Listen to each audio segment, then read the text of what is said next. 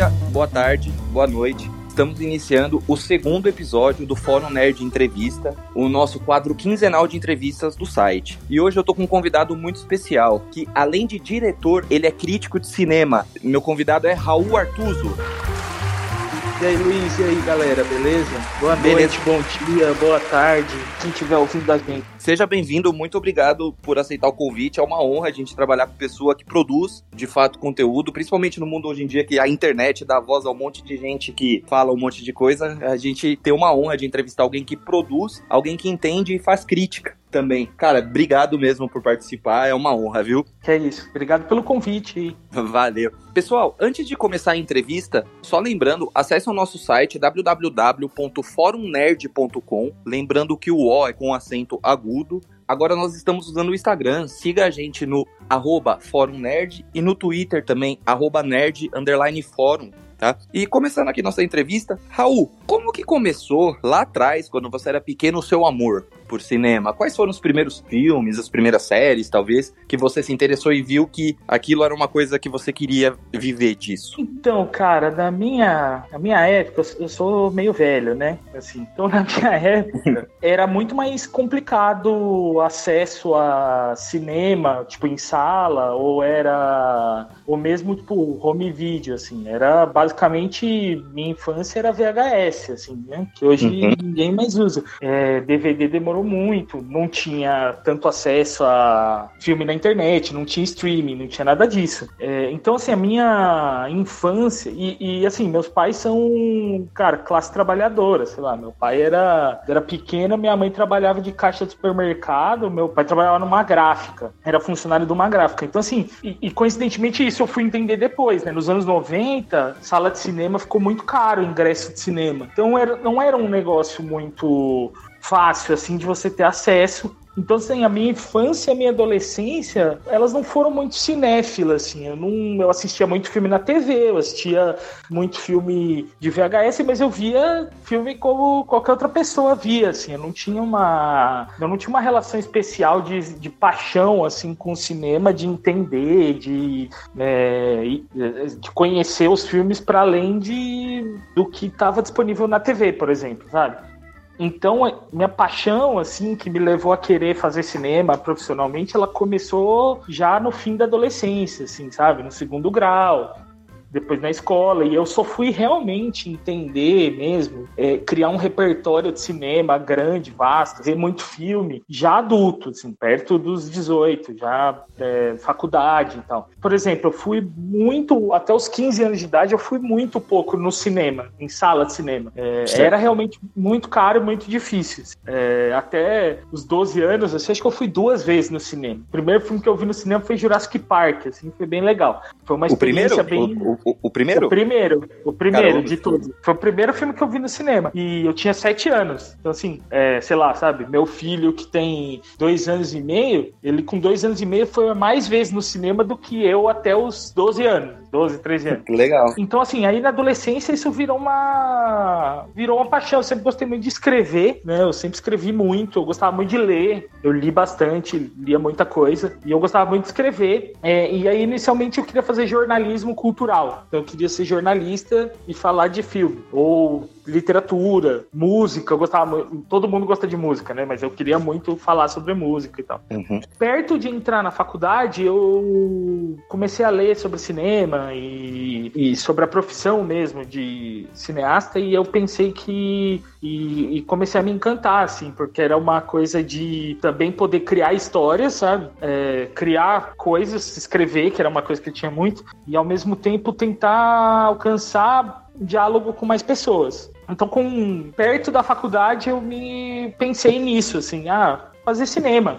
Assim, meio. Não, não por acaso, não casual, mas assim, de. Pô, legal. Acho que pode ser um negócio bem mais legal do que tentar ser escritor, por exemplo. Certo. E aí entrei na faculdade de cinema. Sempre, tipo, né, aí eu comecei a ir muito atrás de filme e fui me apaixonando mais por, por cinema, por entender mais cinema. E aí entrei na faculdade. E aí entrando na faculdade é que eu fui realmente desbravar todo o universo possível do cinema. Cara, bacana, bacana. Foi uma, foi uma paixão que foi surgindo com a vontade de fazer. assim. Eu não era um aficionado por cinema, nem por série, nem por. Tanto que era isso, assim, muita gente, quando eu entrei na faculdade, todo mundo tinha sua série favorita e eu era, sei lá, minha série favorita era Chaves, era Chapolin, era. É, sabe, eu nunca tinha visto muita série, mesmo porque eu nunca tive TV a cabo regularmente, né?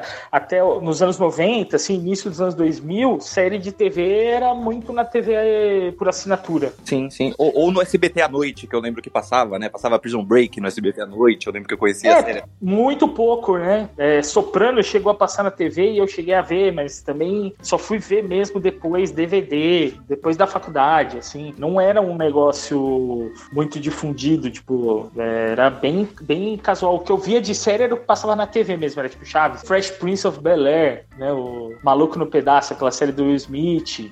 Clássico. É, né? Uma série que passava muito quando eu era pequeno, eu via bastante. Meu pai ah, gostava muito, era do MacGyver. Era Missão Impossível. É, não era Missão Impossível. Não lembro como eles traduziam em português, mas a série do MacGyver. Eu via bastante. Eu acho é... que meu pai gostava, gostava da série do MacGyver também, se eu não estiver enganado. Eu tenho, eu tenho essa lembrança vaga. É, então, porque eu, eu acho que os, pa os pais, assim, da minha nossa geração, talvez minha geração, né, gostavam do MacGyver porque tinha um negócio dele fazer umas tractanas doida, então essa coisa meio manual, assim que pai tem. E novela, via muita novela quando eu era pequeno, que é uma tradição brasileira, recente, né? É... Bem enraizada, né? Hã? É bem enraizada na cultura brasileira a novela, né? É muito enraizada. Sim, sim, cara, e que eu acho um negócio importante de se discutir, assim, de. Porque, cara, você vai pegar um pouco a estrutura de como as séries são feitas, é claro que é outro produto, né? Assim, mas a gente, os brasileiros querem importar um negócio que os brasileiros sabiam fazer há muito tempo. É tipo, Sim. você pega uma estrutura de como uma série nos Estados Unidos é feita e uma novela no Brasil e é a mesma, é a mesma estrutura. É, a questão é, aí são outras questões, né? Questão de dinheiro, questão de como elas eram produzidas, é, como elas eram produzidas assim no dia a dia, né? A questão do número limitado de episódios. Mas se você pega uma série antiga, tipo é, uma, uma série mais velha, de que tinha 23. Tipo, Plantão Médico, né? O ER. Passava na Globo, inclusive. Era uma série que fez muito sucesso quando era pequeno. Sim. É, ela é uma série que tem, sei lá, 14 temporadas de 20 episódios cada temporada. É basicamente o tamanho de uma novela. Assim. É, é, é verdade. Mas é isso, assim. Então, eu não tinha muito isso. Eu não vi muita coisa. Eu não. Né,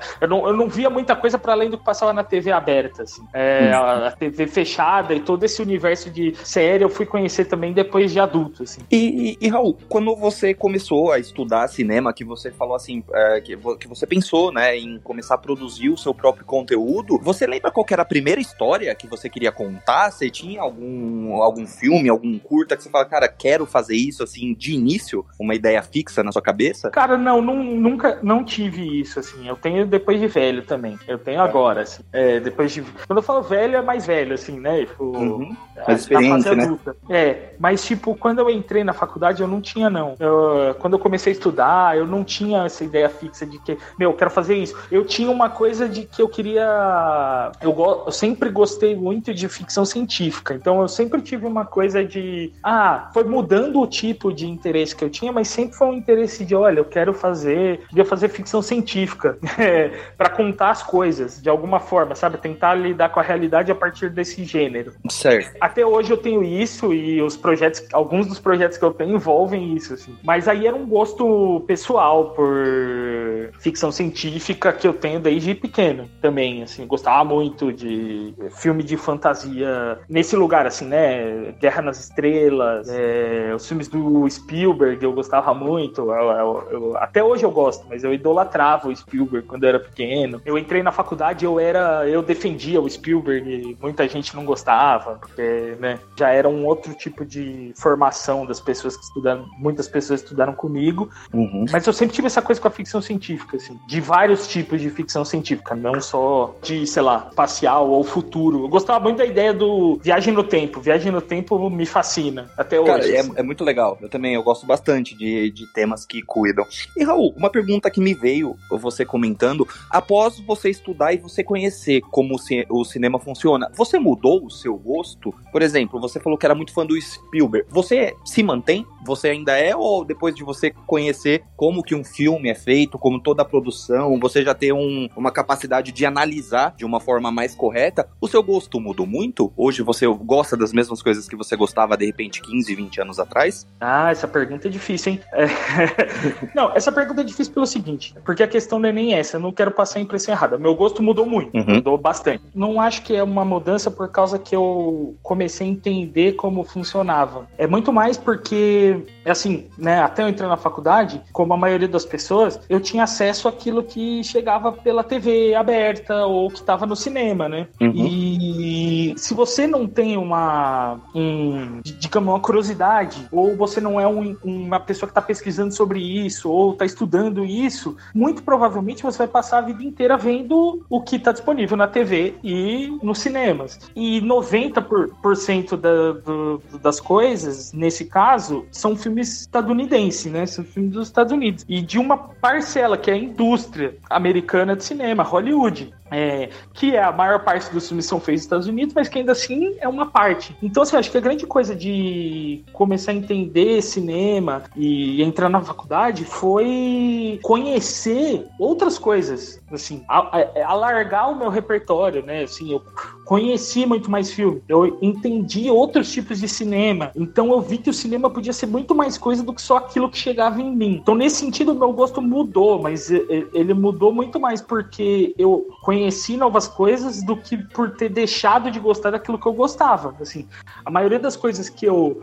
Muitas das coisas que eu gostava, eu continuo gostando. Por exemplo, você falou do Spielberg, né? Cara, eu continuo muito fã do Spielberg, eu vi tudo dele. Eu, os filmes que eu gosto dele, eu realmente gosto bastante, assim. Pro, né, o, o exemplo do Jurassic Park, eu gosto até hoje. Acho o filme muito bom. Gostei na época, ele me, causa, ele me causava uma coisa muito esquisita, porque ele era um filme de fantasia e ele era meio para criança, tanto que eu vi no cinema com sete anos, mas ele é um filme violento, né? Ele é um filme de aventura, ele é, é estranho. Eu gosto muito dos, dos, três primeiros Indiana Jones, eu acho muito bons, assim. É, eu também. Então, então, Spielberg é um cineasta que fez parte da minha formação e eu gosto até hoje dos filmes dele. Assim. Acho que ele fez grandes filmes mesmo. Mas eu conheci outras cinematografias, outros cineastas, outras cineastas, conheci outras possibilidades de cinema, então assim, eu acho que o meu, meu, gosto mudou porque ele, ele se expandiu, ele ficou maior, ele aceita muitas coisas diferentes do que o que eu tinha quando eu, com, sei lá, 15 anos, sabe?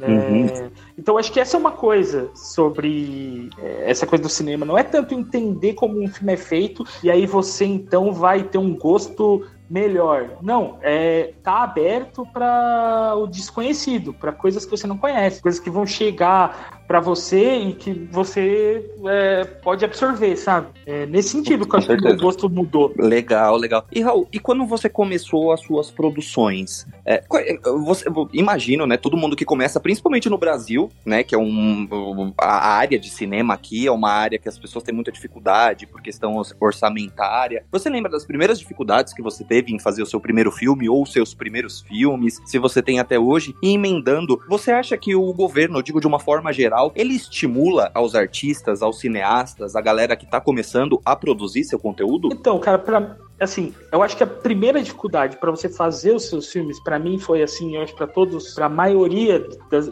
das, pessoas que querem fazer cinema no Brasil, eu acho que a primeira dificuldade é realmente vi viabilizar, assim, conseguir dinheiro, é um negócio muito caro. Quando eu entrei na faculdade, estava começando o negócio a conversão digital, né, que é o que a gente chama, porque antes o filme era em película, que é um material bem mais caro, é, as câmeras eram bem mais caras, né, todo o equipamento era muito mais caro. O equipamento continua caro, mas mudou, porque hoje você eles são muito mais acessíveis para quem está começando agora, né?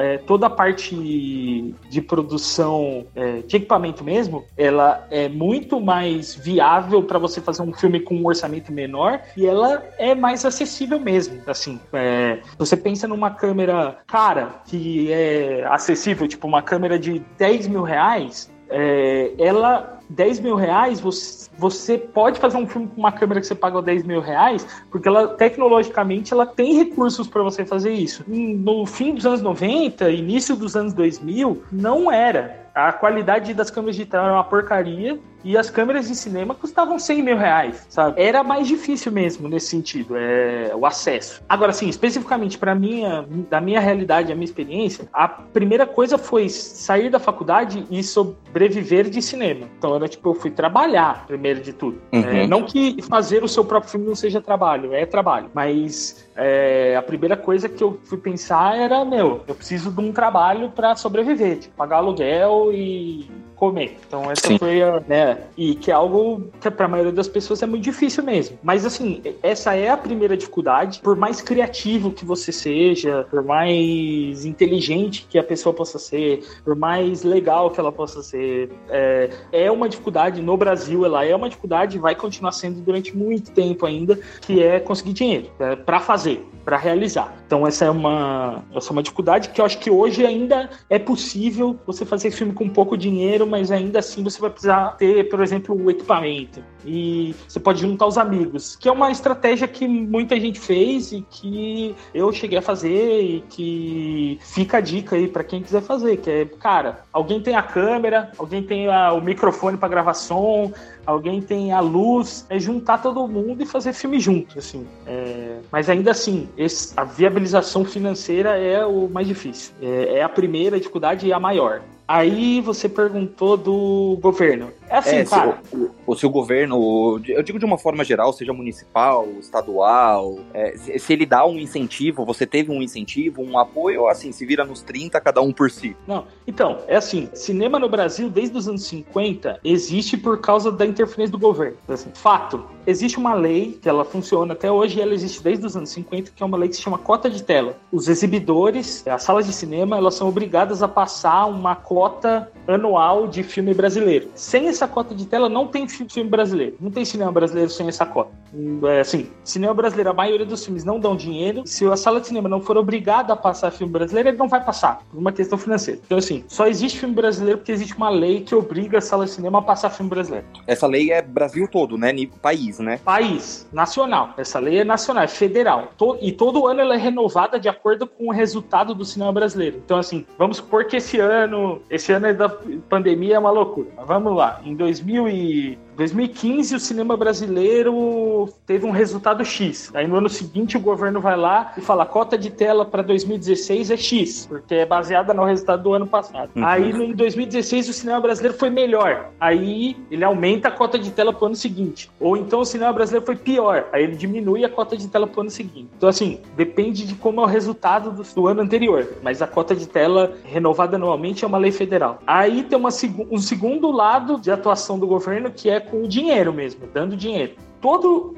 a assim, 99,9% dos filmes brasileiros feitos dos anos 70 para cá, 99, tá, não é esse dado, é 99,9%, eu tô chutando alto, tá? Tô exagerando dos anos 90 para cá foram feitos com dinheiro público, não diretamente do governo, mas dinheiro público, leis de incentivo, tem uma lei que chama Lei do Audiovisual, depois botando dinheiro diretamente num negócio que chama Fundo Setorial do Audiovisual. Então assim, o governo botou dinheiro e também a produção só existe porque o, o governo bota dinheiro. Então, depende dos governos e depende da realidade. Quando eu entrei na faculdade, todos os meus professores diziam: vai ser impossível você viver de cinema, você vai ter que fazer publicidade, vai ter que fazer institucional, vai ter que fazer filmagem de casamento porque não existiam mecanismos para isso. Eu entrei na faculdade em 2004, tá? Só pra vocês saberem. Hum. Quando eu saí da faculdade, em 2008, 2009, eu comecei a trabalhar e eu só trabalhei com cinema. Eu fiz dois trabalhos em institucional uma vez e fiz duas vezes publicidade. Ou seja, fiz quatro trabalhos na minha vida inteira que não eram cinema. Assim, é,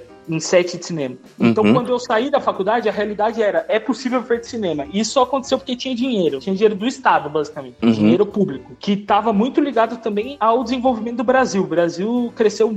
É, é, o Brasil, talvez as pessoas vivam hoje, tenham, sei lá, 15 anos de idade, 20 anos de idade, não lembrem. Eu tenho lembranças bem difusas disso, mas, é, cara, o Brasil tinha muito dinheiro disponível entre 2005 e 2012. O Brasil tinha muito dinheiro. E o cinema cinema se aproveitou muito disso. Então a produção cinematográfica do Brasil cresceu muito nessa época, muito. Tanto com lei federal, quanto com lei estadual, com lei municipal. E aí depende de cada local também, né? É, as, as políticas de governo nesse período, entre 2005 e 2015, as políticas de governo estavam muito voltadas em desenvolver localmente as produções. Então, começou a ter cinema no Brasil inteiro. Antes a produção era muito Rio e São Paulo. Então diversificou muito os locais onde se fazia cinema. Isso é muito legal, né? Porque quase tudo as pessoas têm. Eh, essa imagem de fato é, né, que o eixo Rio-São Paulo é comercialmente mais importante do Brasil e quando você consegue diversificar ainda mais na arte, é muito legal isso. Não, é total. Não, e é, muda completamente a imagem que você tem do próprio país, né? Assim, tipo,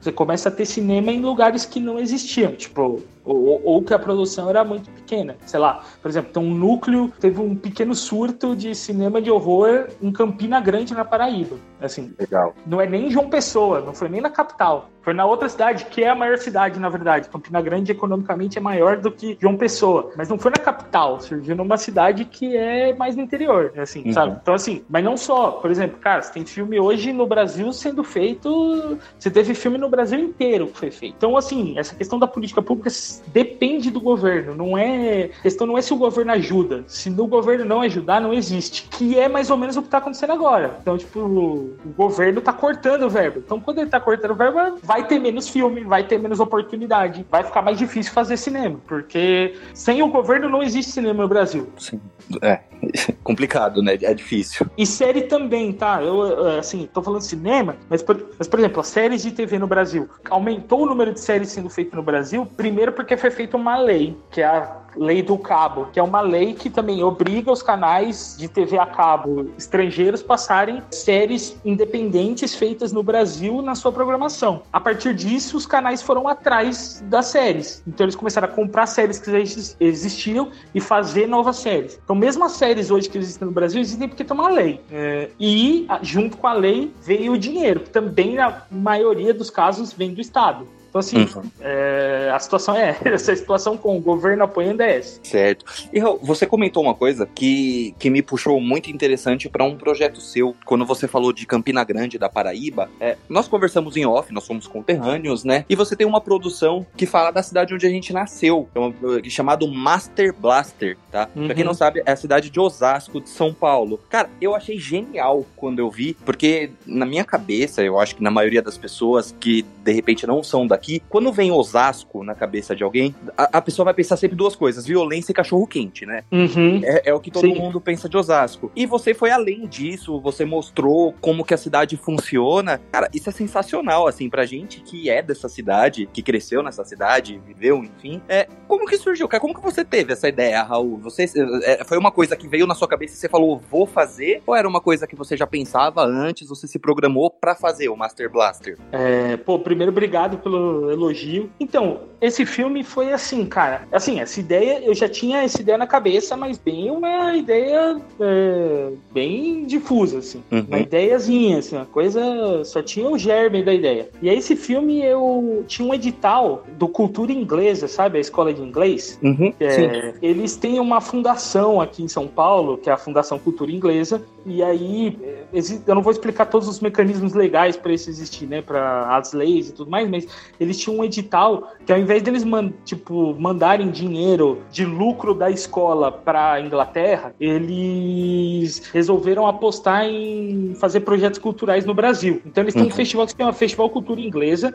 que passa coisas que eles dão dinheiro para as pessoas fazerem em várias áreas, é tipo artes plásticas, teatro, literatura, cinema, tem várias coisas. E eles tinham esse edital de cinema que dava uma graninha pequena, mas que com essa graninha talvez dava para você fazer um filme mais fácil assim de fazer ou mais leve, um filme, sei lá, você tinha que se virar. E aí, então, eu falei, cara, acho que eu vou fazer para esse edital. E aí eu peguei essa ideia que eu já tinha e fui realmente fazer. Escrevi o roteiro, mandei, e aí ganhei o edital e fiz o filme. Mas ele foi muito assim, ele foi muito rápido. Eu não fiquei muitos anos tentando fazer, não. Eu fiquei. Foi bem assim, ah, vou escrever para esse edital, escrevi e mandei. E fiz. Assim, eu acho que todo o processo inteiro foi, sei lá, entre a ideia e o filme pronto foi oito meses, nove meses, sei lá. Nossa, talvez pouca um coisa, ano. né? Foi rápido. Não, foi bem rápido, é, foi bem rápido. Mas é, esse caso foi específico, assim. E você teve um, quando eu digo um retorno assim, não sei se necessariamente financeiro, mas algum retorno de feedback bacana. Muita gente falou,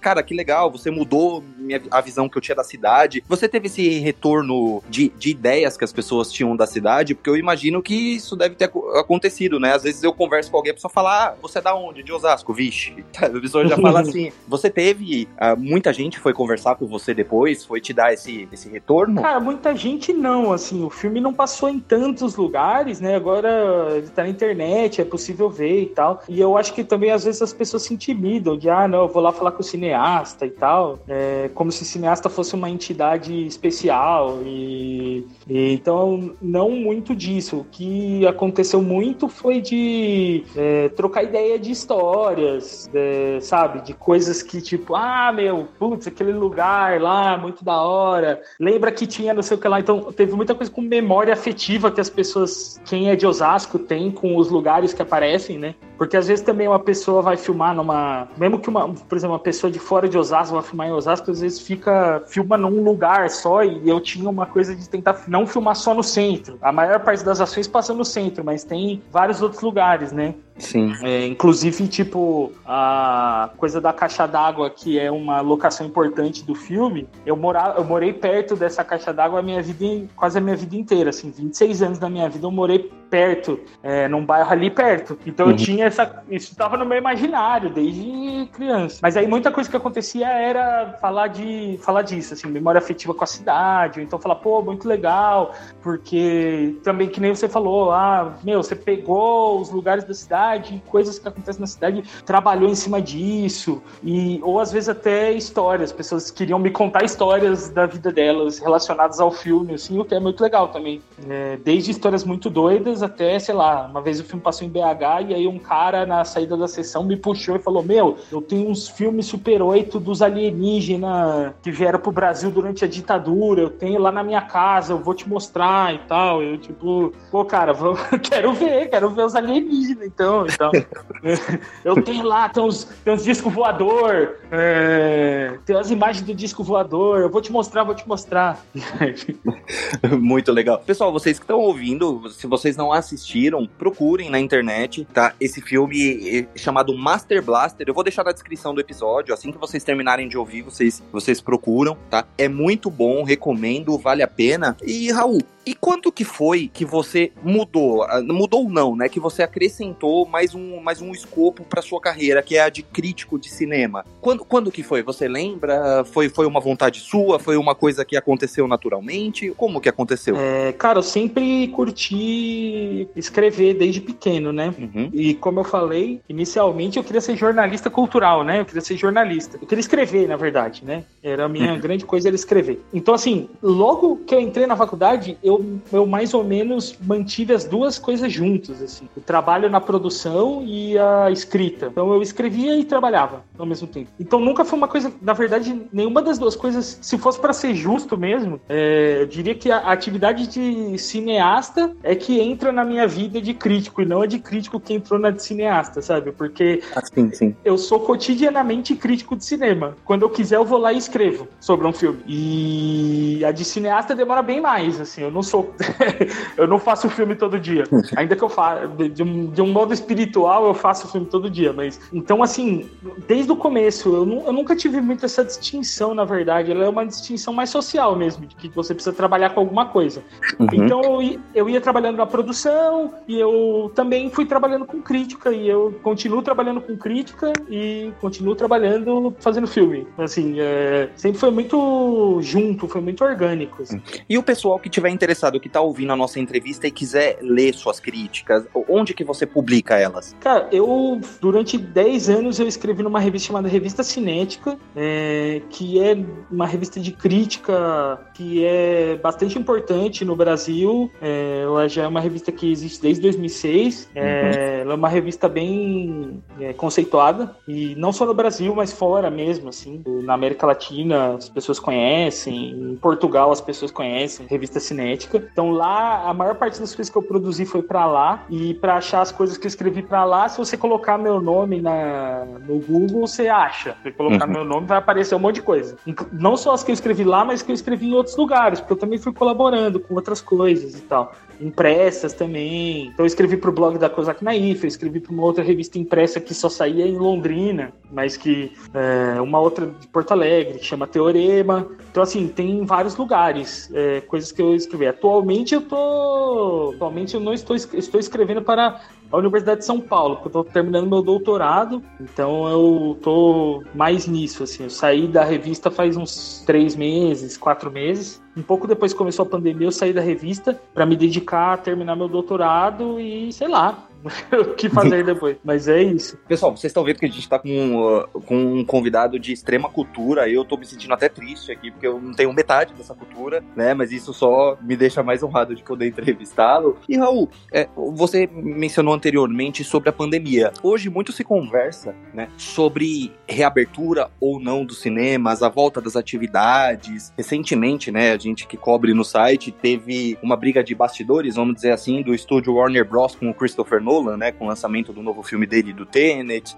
Qual é a sua opinião sobre isso hoje? Você, você é a favor do cinema voltar ou não? Ou, não, ou você não tem uma opinião formada sobre isso? Cara, é assim, então, tem uma questão sobre isso que acho que é antes que é sanitária, assim, né? Tipo, é o quanto que abrir a sala de cinema, com o protocolo que for, é, vai colaborar para espalhar mais a pandemia ou não. É, uhum. Acho que isso é, isso é a primeira coisa que deveria estar na cabeça de todo mundo. Eu sei que é difícil, o cara que é dono de uma sala de cinema, o cara que, é, sabe, é, a, principalmente os caras que são donos de sala de cinema não, não de shopping, sabe? Porque as de shopping, tipo o Cinemark, Cinemark é uma mega empresa que tem muito dinheiro e que também tem muito poder e, e pode pressionar autoridades mais do que os empresários, por exemplo, brasileiros, tipo Espaço Itaú de Cinema e tal, que são é, empresários brasileiros que não têm o capital que o Cinemark tem e tal. Uhum.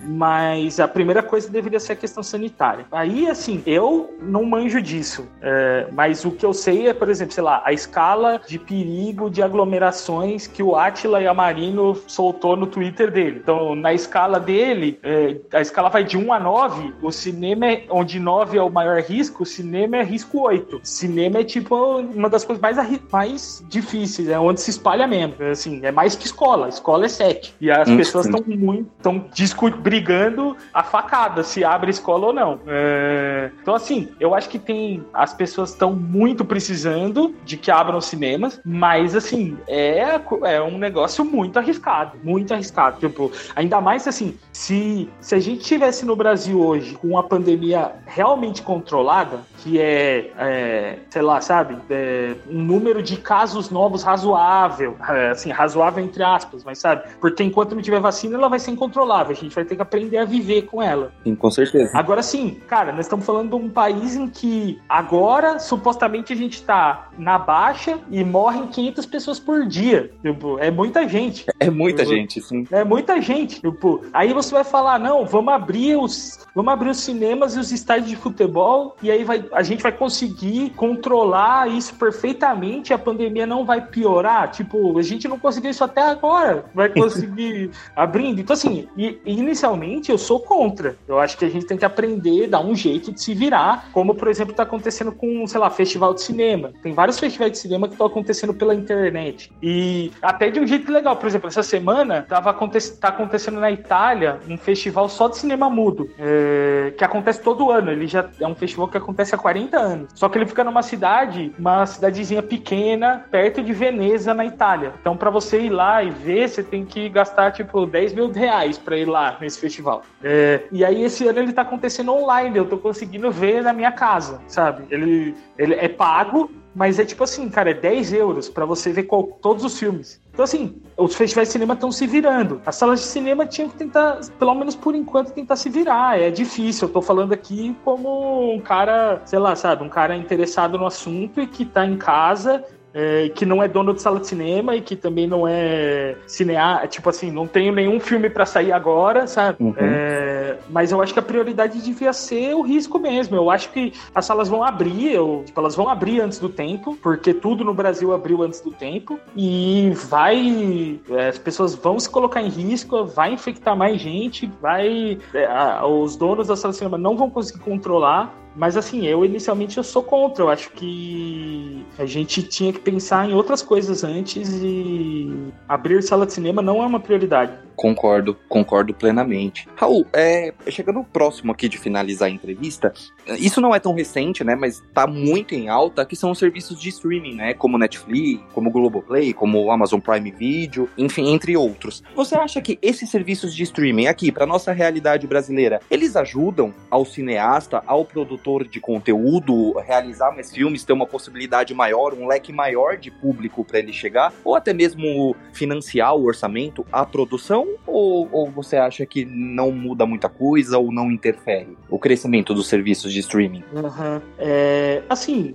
eu acho, eu acho que é uma coisa que tem que olhar para o resto do mundo e pensar que no Brasil vai ser mais complicado do que o que está acontecendo no resto do mundo, mas que vai acontecer coisas parecidas. É, eu acho que depende, claro, da realidade brasileira, mas então assim, o streaming, obviamente, ele tem muitas vantagens em relação ao modelo agora. O modelo que o modelo tradicional, né? Tipo, mesmo com relação à TV, por exemplo. É, uhum. ele, tem muitas, ele tem muitas vantagens de alcance, né? De. Principalmente de alcance, né? Mas é, de alcance, de liberdade criativa, entre aspas, sempre com muitas aspas, tá? Então, assim, ele pode ser uma possibilidade. Principalmente porque, assim, é isso, ele vai estar tá lá disponível no streaming, a chance dele alcançar pessoas que ele não alcançaria é bem maior. Isso é um fato. É, isso eu acho, sim, isso eu acho que ele pode colaborar. A questão é que a gente tem que, eu acho que tem que pensar num, num, num outro caso que é a, o, o streaming causa na gente a falsa ideia de variedade. A gente acha que está tudo disponível no Netflix. Não tá, o que está disponível no Netflix já tem várias, cara, tem várias matérias na internet, tem pesquisa pesquisa sobre isso,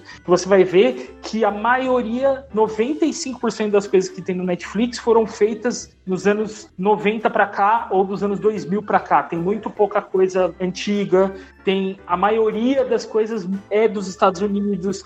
Então assim, o, o streaming acaba refletindo a realidade social de alguma forma. Então assim, ele ele parece que ele deixa tudo disponível, mas ele deixa uma parte disponível, ele deixa uma parte pequena disponível. É, então assim, tudo isso para dizer, eu acho que ele pode trazer vantagens, mas ele só vai trazer vantagens se ele for de alguma forma como o cinema é no Brasil e como a TV acaba no Brasil, se ela for regulada, tiver regulação legal, porque atualmente a Netflix não tem regulação, ele faz o que ele quiser. Então, por exemplo, a Netflix Brasil é, não fez nenhum filme brasileiro com, completamente bancado do zero. Os filmes brasileiros que a Netflix é produtora, entre aspas, já estavam em produção e eles deram um dinheiro para finalizar, por exemplo. Sim. Então, assim, eu estou usando a Netflix como exemplo porque eu acho que é o, o streaming mais famoso. É, é claro que o acesso é mais fácil via Netflix, mas esse acesso também é limitado pelo, pela programação do streaming, né?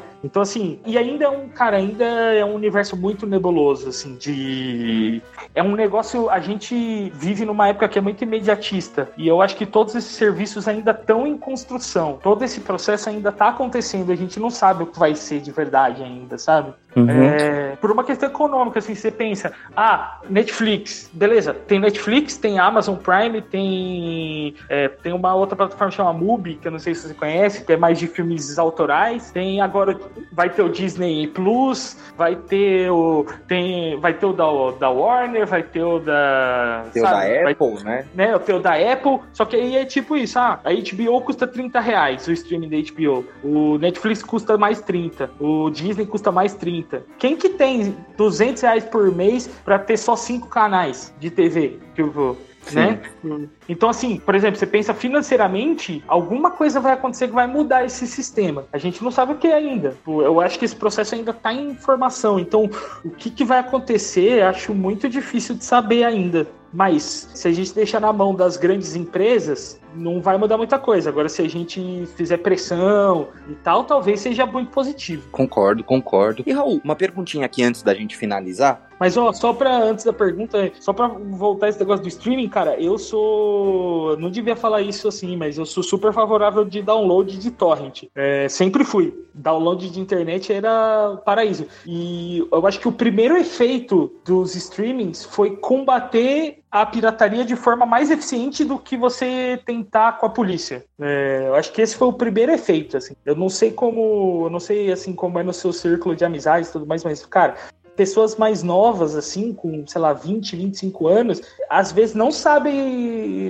lidar bem com download de arquivo de internet, é, porque a, os streamings desestimularam demais a pirataria, assim, nesse sentido, sabe? O que é curioso. Eu, eu, particularmente, eu baixo quase tudo que eu assisto.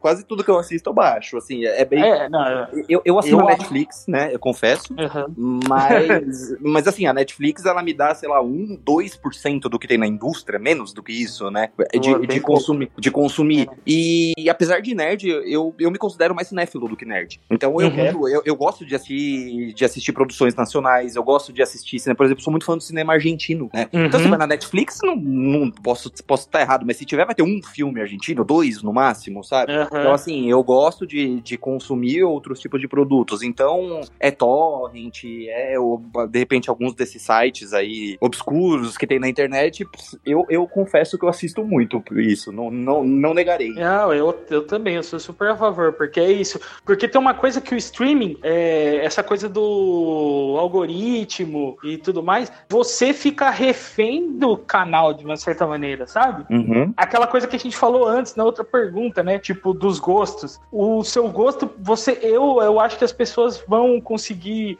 é, as pessoas precisam tentar ampliar o seu gosto, o seu repertório, ampliar suas possibilidades. Isso é o que te dá liberdade de verdade, né? É você conhecer o máximo de coisas possíveis e escolher aquilo, escolher o que você gosta. O que o streaming faz é o contrário, ele vai aperfeiçoando um sistema digital que você não sabe como funciona para tentar cada vez mais te prender a um negócio, a um tipo de coisa. E se você embarca nessa, você tá abrindo mão da sua liberdade em nome da, da do canal de streaming, assim, é, das suas escolhas, da sua vontade, das suas possibilidades de conhecimento, das suas possibilidades de, de, de imaginação mesmo, sabe? O streaming trabalha contra isso, num certo sentido. E então eu, continuo defensor da, do download de torrent, download na internet. O streaming deixa você preso dentro de uma bolha, né? Assim, você vai lá na Netflix e você olha lá e você vê, nossa, Netflix tem no catálogo dela, sei lá, chute, né?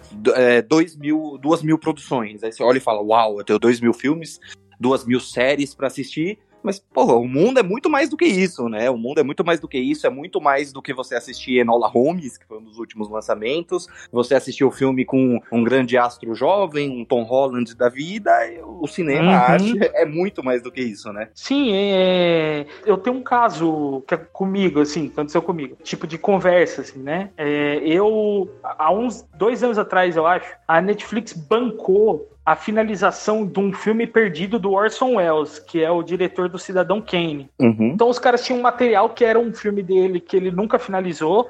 A Netflix bancou a finalização do filme e colocou na Netflix. E ele apareceu para mim, eu vi e ele aparecia para mim, porque tá dentro do tipo de filme que eu via. Uhum. O meu irmão também assinava Netflix com a conta dele, nunca viu esse filme aparecer na frente da tela dele. E era um filme da Netflix. Netflix bancou e botou o logo lá. Porque meu irmão vê outras coisas. Meu irmão é interessado em outras coisas, assim. Meu irmão tem zero interesse cinéfilo. Meu irmão é zero cinéfilo. Assim. meu, irmão, meu irmão só vê o, as mega produções que passam no cinema. E então, assim, você vê a mesma família, né? Eu e meu irmão, com duas contas diferentes, um filme da Netflix aparece para mim e não aparece para ele. Meu irmão te, nunca teve a opção de saber que esse filme existia sabe? É, é, é, é curioso. isso, né? né? isso, é, isso é essa dinâmica, essa dinâmica contraditória do streaming. Ele te dá a sensação de liberdade, mas na verdade ele te aprisiona numa bolha, que nem você falou. Com certeza. E, e Raul, você, é, o, o, que de nerd você consome? Você comentou que você gosta muito de ficção científica, né? Uhum. Desse, desse, cinema mais atual, mais popular, vai, vamos dizer assim. O, o que, que tem alguma coisa que você gosta, que você se interessa? Sei lá, você assiste os filmes da Marvel, você assiste Velozes e Furiosos, sei lá, Senhor dos Anéis, essas coisas mais populares, ou você, você abriu mão um pouquinho, ou é algo que você não se liga? Não, cara, eu vejo. Eu não sou muito o maluco de cinema, assim. Eu chamo de maluco de cinema, é tipo, meu, vai estrear o filme, vai estrear o filme da Marvel, vai estrear o filme novo dos Vingadores à meia-noite e um do sábado, então eu tenho que ir no primeiro fim de semana. Não. Eu vejo, eu vejo os filmes. Eu confesso que eu fui pouco no cinema ver os filmes da Marvel, a maioria eu vejo depois, quando uhum. sai no download, assim, torrent, ou aparece no streaming, ou vai passar na TV, eu vejo, porque é o principal produto, assim, né, da indústria hoje dos Estados Unidos, né? Uhum. E, e, muitas vezes, e muitas coisas que não são industriais se reportam aos filmes de super-herói. Então, por exemplo, sei lá, um filme que eu gosto muito do ano passado, acho que foi do ano passado, é o Glass, que é aquele vidro Vidro, que é aquele filme uhum. com, né, que é um filme que tá, é um filme de super-herói, que tá se reportando ao filme de super-herói, mas que tá fazendo outras coisas, tá discutindo outras coisas, com outras é essa, essa franquia é sensacional, né? Então, e é muito bom. Então, assim, é um, o, o, o filme de super-herói é uma coisa, e é, é engraçado, porque, é, tipo, história em quadrinho de super-herói, Marvel, DC, isso tudo era muito nerd quando eu tava na escola. Era muito nerd. Sim. Era, sabe, era um negócio que era tipo, sabe, dos meninos, assim, sei lá, uma sala com 20 meninos, tipo, 5, 4 gostavam disso e conversavam sobre isso e discutiam. Era uma. E aí é engraçado, porque hoje é o principal, a principal coisa da indústria cinematográfica é, hollywoodiana é o super-herói. Assim, eu acho muito engraçado Eu confesso que eu não consigo afetivamente é, entender isso, assim, me relacionar. Eu não consigo, sabe? Caramba, como assim esses, esses filmes hoje são adorados por todo mundo? Esse tipo de história é adorado por todo mundo. Na minha época, mano, era um negócio tão. Era, um, era tratado como tão lixo, assim. Era tratado como, tipo, mano, isso é coisa de nerd. Esse negócio de super-herói é coisa de quem não gosta de, de pensar em coisa boa na vida. É, é, era um, é, a mudança de status, para mim, eu, eu tenho muita dificuldade de me relacionar com isso, assim. É engraçado isso, assim. Mas, cara, eu gosto muito de ficção científica, continuo gostando muito, assim. É um negócio. Eu, eu na verdade, assim, eu gosto muito dos filmes de gênero cinematográfico, assim, tipo, quando eu falo do filme de gênero, é tipo ficção científica, filme de terror, eu gosto de filme de ação, gosto demais, eu, tipo, uma coisa que eu gostava muito na minha infância e adolescência era filme do Van Damme, eu continuo gostando muito dos filmes do Van Damme, eu ainda acho, eu acho o Van Damme um caso particular, assim, de ator fortão, de filme de ação, não tem igual a ele. É, são coisas que continuam me interessando, sabe? É, mas sim, eu ainda. É, é, difícil, né, cara? Porque a gente vive num país colonizado. Então, assim, a, a maioria das coisas que chegam por aqui são estrangeiras e a maioria dos filmes que chegam e das séries são estadunidenses. Então, assim, é muito, é muito difícil você falar eu não vou ver nada disso, sabe? Eu, nossa, não, isso não me interessa. Cara, isso me interessa. Me interessa Hoje eu acho que me interessa mais como fenômeno social do que como cinema mesmo. Assim. É, sendo bastante franco, assim, acho que a distância entre o Jurassic Park, que era o era o filme de sucesso da minha época, foi o primeiro filme que eu vi no cinema, e Os Vingadores é abissal, assim, o negócio é doido, assim, é como, sei lá, sabe, eu acho que qualitativamente não tem comparação. Eu, eu concordo, eu também acho. Mas parece papo de velho falando isso, sabe? Sabe, você pensa, por que, que não fazem mais filmes como De Volta pro Futuro? Eu sou fascinado no De Volta pro Futuro, nos três. Muito bom. Os três filmes sensacionais. É, por que que nos faz mais filme assim? Ficam fazendo, sei lá, sabe? Sabe? Filme da Marvel. Ou ficam fazendo, todo ano ficam fazendo um Homem-Aranha novo, um Batman novo. Cara, eu acho, é, sei lá, acho pior, mas também pode ser só um papo de velho saudosista também, que eu tento não ser. É, o que eu acho que acontece muito, que eu vejo, é uma opinião minha, nessa mudança, nessa viradinha de chave aí que teve dos super-heróis, eu acho que é aquela trilogia do Batman do Nolan. Porque eu lembro que quando hum. eu era muito moleque, o padrão de Batman que eu tinha era Batman e Robin, aquele filme do, uhum. do George. Não, aquele filme horrível. Assim, uhum. quando eu era criança, eu adorava, assim. Mas, meu, você vai assistir hoje em dia, você fala, meu, como que a gente gostava disso, sabe? Depois, a, a, trilogia do Batman, do Nolan, ali, principalmente o segundo filme, O Cavaleiro das Trevas, que deu um Oscar pro Heath Ledger ali, meu, aquele filme é muito bom. Ele é muito bom. Eu ouso dizer que ele não é um filme de super-herói, ele é um filme que tem um herói, né? Uhum. Aí eu acho que a partir dali, não sei, posso estar errado, eu acho que ele popularizou. Ele popularizou tanto e começou a vir gente hum, competente fazer. Porque eu lembro que quando eu era moleque, tirando o Marlon Brando, que fez aquele o Superman de 1978, que é muito bom também, né, você não tinha grandes atores, você tinha um ou outro, era muito popular. Cara, hoje, se você for ver o Anthony Hopkins faz filme da Marvel, sabe? Era uma uhum. coisa que eu não imaginava. O Joaquin Phoenix fazer um filme do Coringa junto com o Robert De Niro era uma coisa que eu nunca imaginava que isso ia acontecer, uhum. sabe? Aí eu, eu, eu acho que, que isso foi mudando, mas eu concordo plenamente com você. Eu acho que esses filmes, apesar de eu gostar da maioria deles, eu acompanhar, né? A gente fala muito deles no site, eles são obras puramente comerciais e filme de massa, né? Uhum. Aquela coisa, ele faz é. o que o público quer ver e pronto. Eu, eu acho que, na verdade, então, você falou do Batman, acho que o Batman, ele, ele. Batman dos três filmes do Batman do Nolan, eles são já um outro passo. Eu acho que os filmes que, na verdade, inaugura. Pra, pra mim, tá? Eu nunca estudei a fundo o assunto, sabe? Então é tipo. É, a minha opinião é mais ou menos que nem a sua, é de observação, assim observação do, do, como aconteceu. Eu acho que os filmes que mudaram a, o status é, foi, na verdade, os três Homem-Aranha com o Tobey Maguire. O verdade, primeiro, do Sam Raimi, né? Porque, é, do Sam Raimi. É, o que que eles mudaram? Eles mudaram a perspectiva do sucesso. Porque, que nem você falou do Super-Homem dos anos 70, do Batman é, dos anos 90, por exemplo. É, por que que esse filme não, não pegou? Porque, culturalmente, o filme de super-herói era, era uma coisa meio nerd, assim. Então ele era, ele era entre aspas filme de nicho. Ele era, ele era uma curiosidade. Ele era tanto que ele estava mais ligado a sei lá o filme de fantasia ou o filme de ação, o filme de super-herói ser o filme. Eu acho que tem duas coisas aí. Acho que uma é os car os filmes de ação dos anos 80 e 90, os, os atores que eram a base desse tipo de filme de ação, eles envelheceram. Então acho que a partir dos anos 2000, é, um filme do Schwarzenegger do Stallone já não,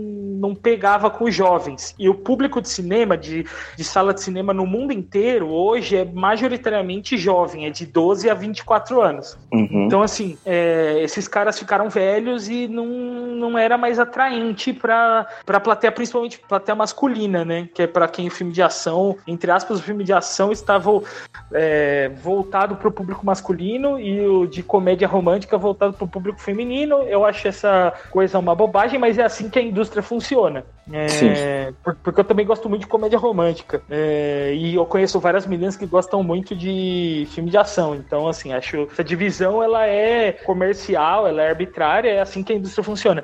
Então, eu, eu acho que esses caras ficaram velhos e aí o que substituiu o filme de ação passou a ser o super-herói e não o ator que. Porque você ia ver um filme do Stallone ou um filme do Schwarzenegger e não o super-herói que ele estava fazendo. O, o policial que o Stallone fazia no filme, pouco importa. O que importava era o Stallone. O que importava é, era o Bruce Willis. O que importava era o, o Schwarzenegger. E aí eu acho que isso foi substituído pelo super-herói. Tanto que é isso, eles fazem o, o três Homem-Aranha com o Tobey Maguire, depois eles fazem mais três Homem-Aranha com outro ator, aí agora vão fazer um Homem-Aranha com outro ator, aí daqui cinco anos vai ser outro ator que vai fazer. O Batman também, era o Christian Bale, agora vai ser o Robert Pattinson, daqui dez anos vai ser o outro cara, sei lá, dez anos é muito tempo, talvez até lá o filme de super-herói já ter acabado. Porque também não tem tanto super-herói assim, né? Eles vão ter que começar a inventar. Mas eu acho que o Homem-Aranha do Tobey Maguire mudou esse status de que, tipo, olha, ao invés, ao invés de a gente fazer um filme de ação com um fortão, a gente pode fazer um filme de super-herói. E ele vai vender. É, eu acho que ele abriu esse, essa coisa de que, ah, esse é um caminho. E aí começou a ter um monte. Eu acho que o, o Batman do Nolan, que é a mesma coisa que eu acho que é o Coringa com o Joaquim Fênix e também vão ter outros puxar, vai ter outros exemplos e vão continuar tendo. Eu acho que esse, o que ele mudou de paradigma é que é fazer o filme de super-herói sério. É, o filme de super-herói com, com valor artístico, entre aspas, sabe? Com tipo, uhum. olha, uhum. se a gente chamar um diretor conhecido que faz filme sério e ele fizer uma abordagem mais artística, a gente pode ganhar Oscar, a gente pode é, sair na lista de melhores filmes do ano de revista de crítica, sabe? É, uhum. Então, é, o Coringa, esse Coringa agora do Joaquim Joaquim Fênix é, tu, é totalmente isso, né? Um filme. Ele não é um filme pra, pra ser o blockbuster, maior blockbuster já feito, não. Ele é pra, tipo, dar valor artístico pro Coringa, no caso, né?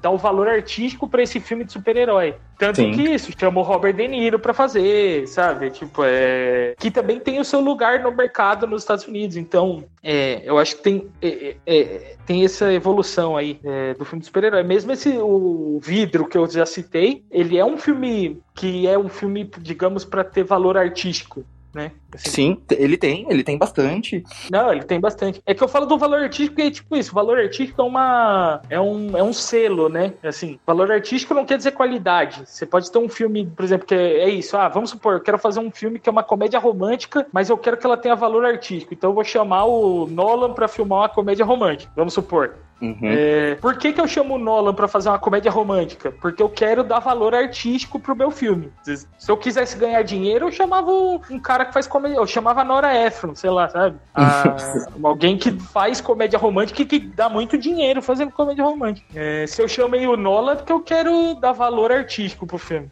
sabe? Sim, com certeza. É, é, é que eu quero as pessoas olhem e falem, não é só uma comédia romântica, é uma comédia romântica dirigida pelo Nolan. Tá? É, é uma comédia romântica artística, né? É, exatamente. E Raul, pra gente finalizar aqui, eu queria muito agradecer você por ter aceitado esse convite. É uma honra, você é o primeiro, primeiro cineasta, né, que a gente recebe. No primeiro, primeiro quadro do Fórum Nerd, a gente recebeu um ator, que é o Fábio Lins, ele é humorista, ele é apresentador, e agora você que produz cinema e você faz críticas, né, critica os cinema também. É uma honra. Arthur, pra galera que tá ouvindo, que quer conhecer mais o seu trabalho, quer conhecer quais são suas redes sociais pra galera te seguir e acompanhar o que você faz? É, então, tô no Twitter. É, eu acho que mais, assim, quem quiser saber o que, que eu tô fazendo, é mais o Twitter mesmo, que é. O meu Twitter é Raul, Raula com dois L's. É R-A-U-L-L-A. Lá é onde eu mais coloco as coisas que eu tô fazendo e tal. É, uma outra possibilidade, quem quiser saber o que, que eu acho dos filmes, é, tem o Letterboxd também, que eu não sei se as pessoas conhecem, né? Que é uma, uma espécie de rede social de cinéfilos.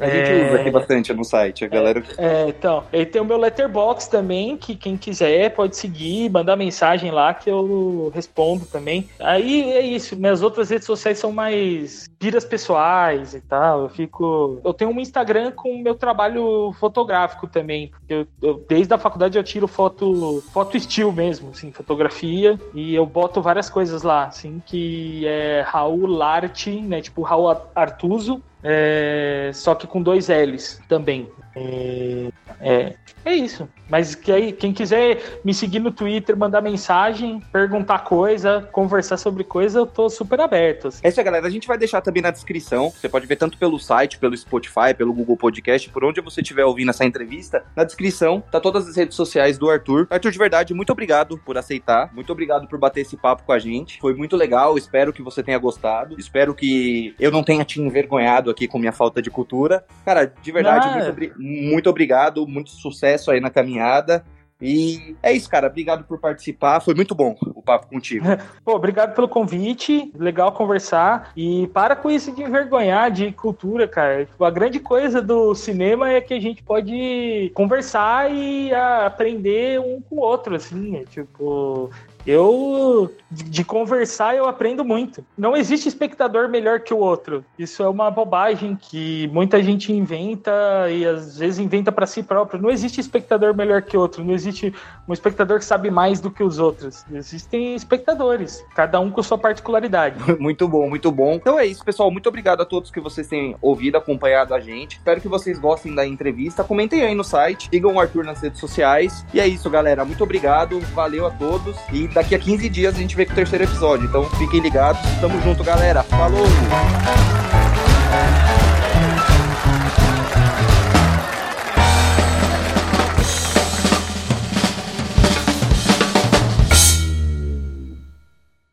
Este podcast foi editado por Léo Oliveira.